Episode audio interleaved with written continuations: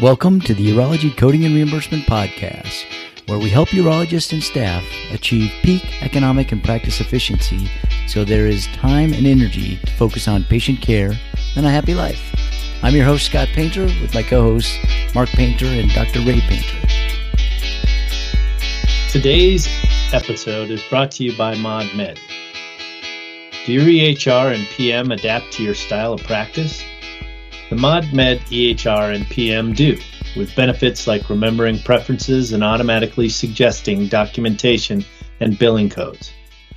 Urologists voted ModMed the number one urology specific EHR and PM solution available. Built by urologists with input from yours truly. Stop wasting 60 minutes and 200 for each of your open or no show slot. Go to modmed.com slash PRS network set up an appointment with the team at ModMed Urology, and shift your urology practice into high gear. Imagine a solution on a tablet or the web that works seamlessly with revenue cycle management, analytics, telehealth, payment processing, patient engagement tools, and much more. ModMed is transforming healthcare by placing doctors and patients at the center of care. This episode is also sponsored by Urogen, makers of Jelmyto mitomycin, for pyelocalyceal solution. Jelmyto with RT gel technology is different from traditional mitomycin. RT gel reverse thermal hydrogel uses a proprietary sustained release technology that helps deliver coverage where it's needed inside the body. Jelmyto has seen consistent uptake since launch and has excellent coverage. UroGen data shows that 100% of Medicare fee for service, 98% of Medicare Advantage, and 97% of commercially covered patients had benefits approved. Plus, Jelmyto has a permanent J code. J9281 was approved for use effective January 1, 2021. Please consider working closely with UroGen's team of field, field reimbursement managers to ensure complete, timely, and accurate submission for claims for prompt payment. Eurogen support is also available for all your access needs. To find out more about Gel- Jelmyto's access support, download resources, or view videos of real world reimbursement experiences, visit jelmytohcp.com slash HCP slash support today. Welcome to episode 141 of the Urology Coding and Reimbursement Podcast. I'm your host, Scott Painter, with my co host, Mark Painter and Dr. Ray Painter. And on today's episode, we want to revisit Optilume coding. Uh, we've got an update for you. And then also, we had a couple of questions come in on the community about ro- robotic prostatectomies that we want to cover. So let's uh, let's dive right in first. Uh, Mark, Ray, anything you want to cover, or do you want to just dive right in? Let's say we dive right in. Yes. Okay. All right. So first thing we want to do is revisit Optilume coding. So Mark, you want to kind of share why we wanted to revisit this and the comments we got? Yeah. When we gave the answer regarding Optilume with the uh, 0499T as being deleted, we were able to um, find from some assistance from everybody else and through some double checking that in fact the 0499T, although listed as deleted by CPT, if you look at it in the, the actual publication, um, was actually not deleted. There was a last minute move within the within the, the CPT panel to revive the 0499T and move it forward until the end of 2023. So the 0499T is still, in fact, an active code according to CPT. Now, and in a lot of the data sets, that will be the case, but it is something that overall if some of your payers did not load things correctly or were not in the know of all of this, that you may have to work with them to make sure they understand that. And we do understand that there is likely a new code coming in in 2024. Um, and we all say likely because we don't get to know everything that is on the AMA's agenda for what's moving forward. So we're guessing that's probably why they did that. And so we'll see that Uh, it we'll we'll have to keep an eye on, on that, but it was published in the CPT errata, so it is out there. It is supported. The AMA and the AUA will support that if you have to go, uh, in fact, into a payer to get them to understand that the 0499T um, was in fact not deleted. So it is it remains undeleted at this point in time. so so how do they do that? Like so so is this after so obviously after the data set is released in October, do they then have subsequent meetings in the CPT advisory panel and they can change things up until December 1st? Is that how it works? Because this is a CPT change, not a like a CMS rule, correct? I mean, so obviously it's a code. Well, so so CPT is a living, breathing document, right? Um, there are publication dates and deadlines, um, but the AMA and the CPT editorial panel meet three times a year, and they have to deal with uh, requests, um, proposals, recommendations from physicians, from the medical industrial complex, from payers, from Medicare.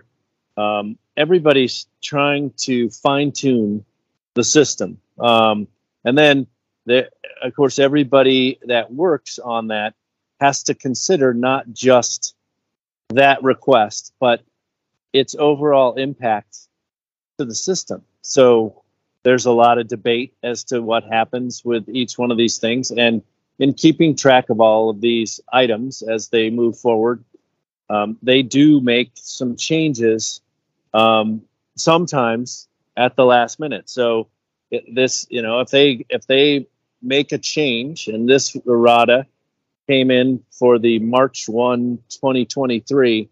Um, so that came into play. Uh, and there were just ultimately, as they were uh, cleaning up their information, it looks like that they found that in November they had posted uh, that this was the code was going to be deleted, um, but uh, they realized that they were not getting any new codes or any relief potentially on the horizon. So um, they decided they would extend it through till 2024.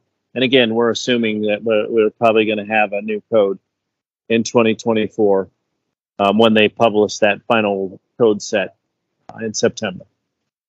Ray, any comments? Uh, Mark, when you say a new code, you're talking about a new CPT uh, code, right? We assume yes. Again, don't know for sure, but that's and probably a Category One code. wouldn't they wouldn't replace a Category Three with a Category Three most times, correct? Uh, uh, that would be unlikely unless there was a, a complete switch in the technology or retirement or something. That that's pretty rare that that would happen. All right. Okay we had a couple questions come in about robotic prostatectomies that we wanted to cover. Um, first question was Can you share your thoughts on billing the 51990 and the 55866?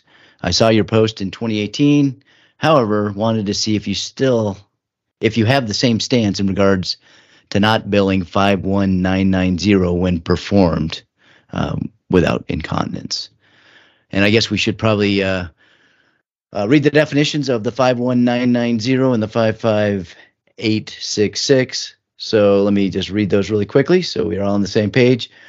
The 55866 is the laparoscopic surgical prostatectomy, retropubic radical, including nerve sparing, includes robotic assistance when performed. And the 51990 is laparoscopic surgical urethral suspension for stress incontinence.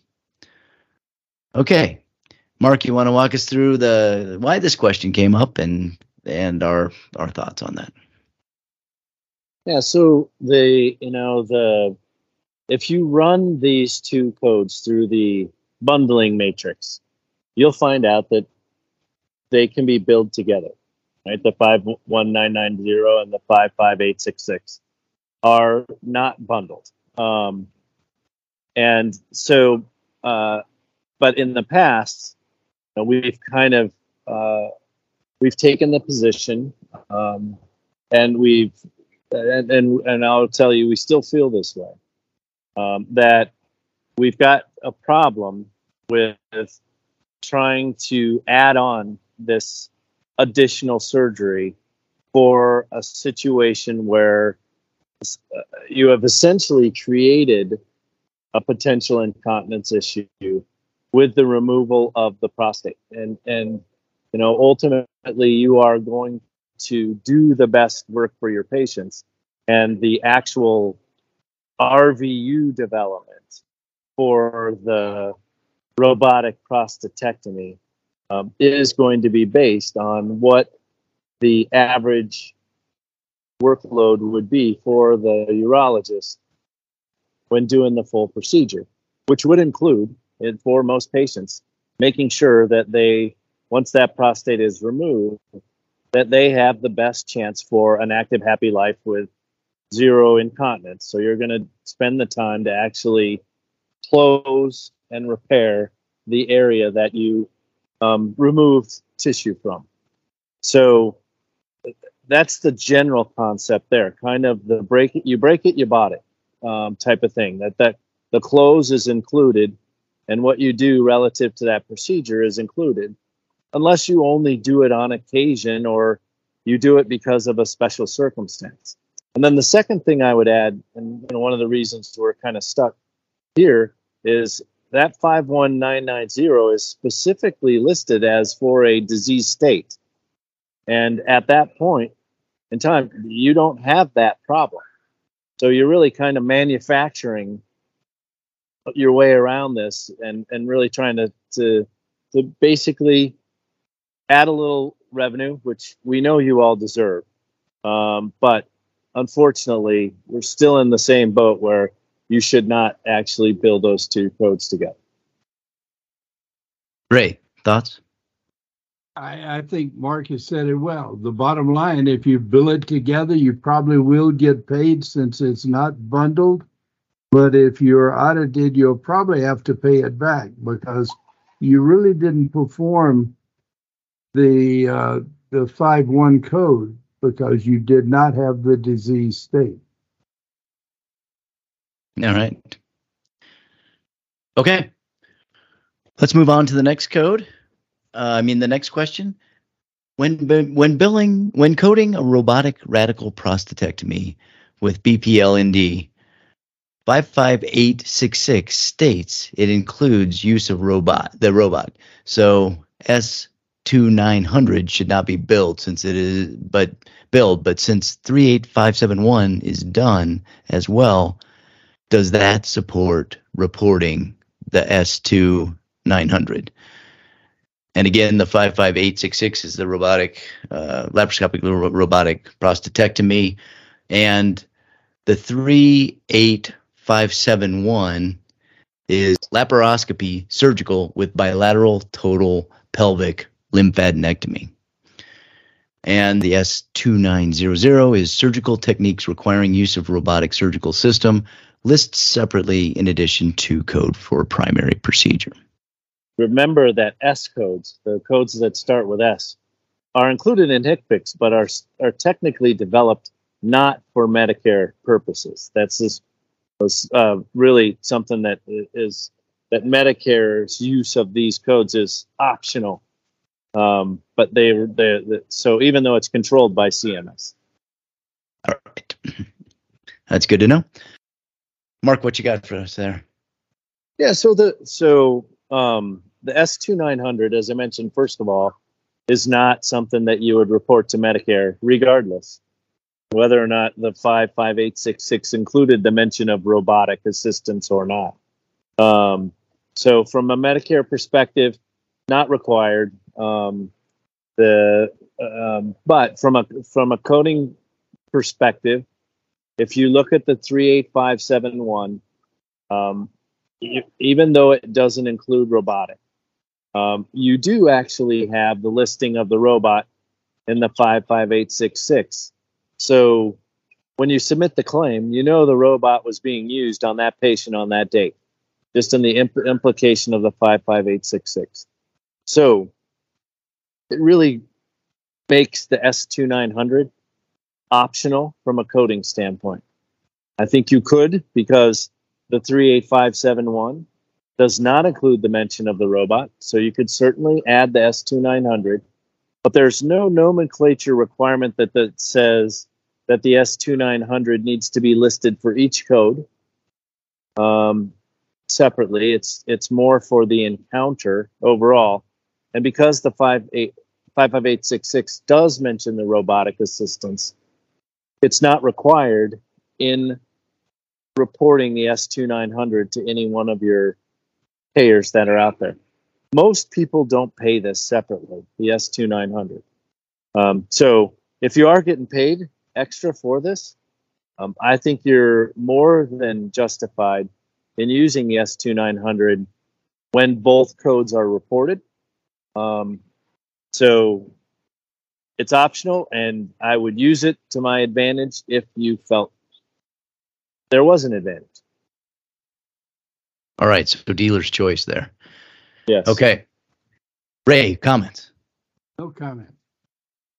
Okay. All right. Well, let's uh, let's wind this episode up here. We want to again thank Mod Med, um, and you can visit modmed.com forward slash PRS network uh, for their specials for our podcast listeners. So we encourage you to check that out. And also, we'd like to thank UroGen for sponsoring the podcast. UroGen is an bi- innovative biotech company dedicated to providing breakthrough solutions for treating urothelial and other specialty cancers because patients deserve better options. To find out about their pipeline and more, visit urogen.com. Okay, let's go around for some final thoughts. Mark, final thoughts today. So generally, um, I, I, would have to say that um, no matter how much we do our research and we go on things, the way things change in the coding world, you know, the answers change, and so uh, you know, I kind of look back at, all, at a few things we've done with stones and kind of with the 0499T and everything that's there. You know, no matter how well we stay up to date, there's stuff we're going to miss, and there are rules that we're going to have to go back because they change and say, this year we're giving you a different answer than we gave you last year. Um, so um, I'd like to say it's static. It's not. So thanks everyone for you know continuing to give us the, that feedback um, and to, to help us. It takes a village um, to keep all this straight and to make sure we stay on top of things. And you know, just like the revisitation of you know whether or not we should do uh, the repair of the system we need to keep asking the questions. We need to keep probing. We need to figure out where things are and we need to continually circle back and check our logic. So it's great to revisit these things. Ray yes back in the uh, late 90s early 2000s uh, we were giving a lot of seminars because uh, along with the aua and the pharmaceutical companies because a lot of the rules had changed. And one doc asked me one time how I could go around the country year after year and keep talking about uh, the same thing. I told him it didn't make any difference. I could use the same question each time I went around in a different year because they always change the answers. so change is something we deal with.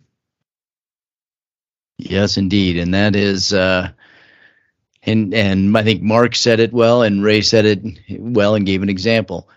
When things are always changing, it does take that village, and we want to try and be that uh, hub and spoke. So we take in all the information and get it out to you as best we can as quickly as we can and let you know what's going on and keep you up to date. So we'll we'll keep doing that and keep uh, uh, giving the correct answers as we get them and as we learn them and as we uh, as we as we have them available. So okay. That's it for this episode. Uh, take us out, Ray. Happy coding.